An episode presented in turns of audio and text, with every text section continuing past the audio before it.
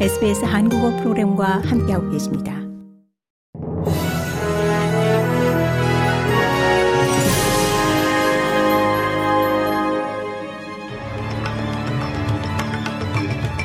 (1월 10일) 수요일 오후에 SBS 한국어 뉴스 간추린 주요 소식입니다.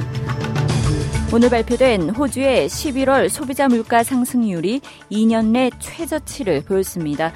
호주 통계청이 오늘 발표한 11월 소비자 물가 지수가 전년 동월 대비 4.3% 상승했습니다.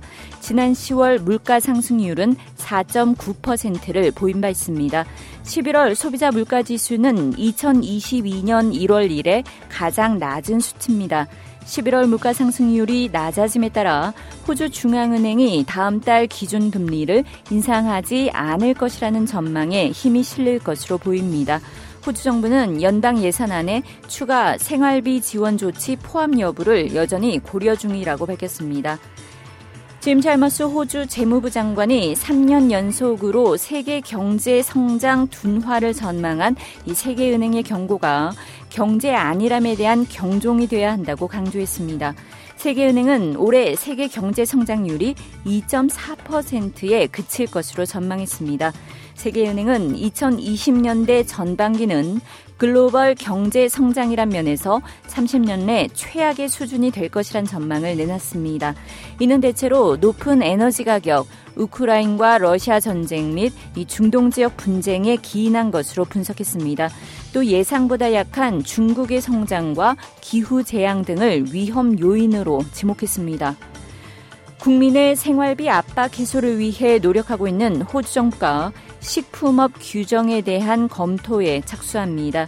전 노동당 장관 출신의 크레이그 에머슨이 이 슈퍼마켓 부문 규정에 대한 검토를 이끌 수장으로 임명됐습니다. 이번 검토는 국내 대형 슈퍼마켓들이 식품 및 식료품 가격 부풀리기 의혹에 직면한 데 따른 겁니다.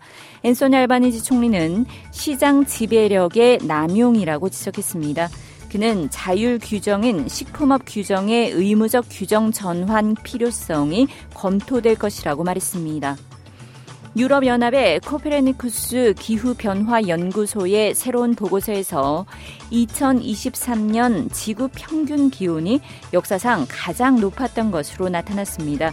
코페르니쿠스 기후변화 연구소는 작년 지구 평균 기온이 섭씨 14.98도로 산업화 이전보다 약 1.48도 더 높았다고 밝혔습니다.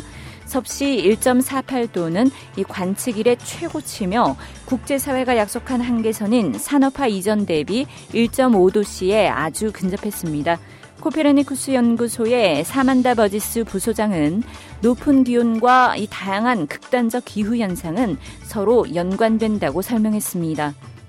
고국에서는 지난 2일 부산에서 피습된 이후 서울대병원에서 치료받던 더불어민주당 이재명 대표가 오늘 퇴원했습니다. 이번 사건이 증오의 정치, 대결의 정치를 끝내는 계기가 됐으면 좋겠다고 말하면서도 비주류의 연쇄 탈당 같은 당 상황에 대해서는 언급하지 않았습니다. 정치권에서는 이 민주당 탈당파가 먼저 모여 새를 불린 뒤 이준석 전 국민의힘 대표를 포함한 다른 세력과 통합을 시도하는 제3지대 연대 논의가 더 활발해질 전망입니다.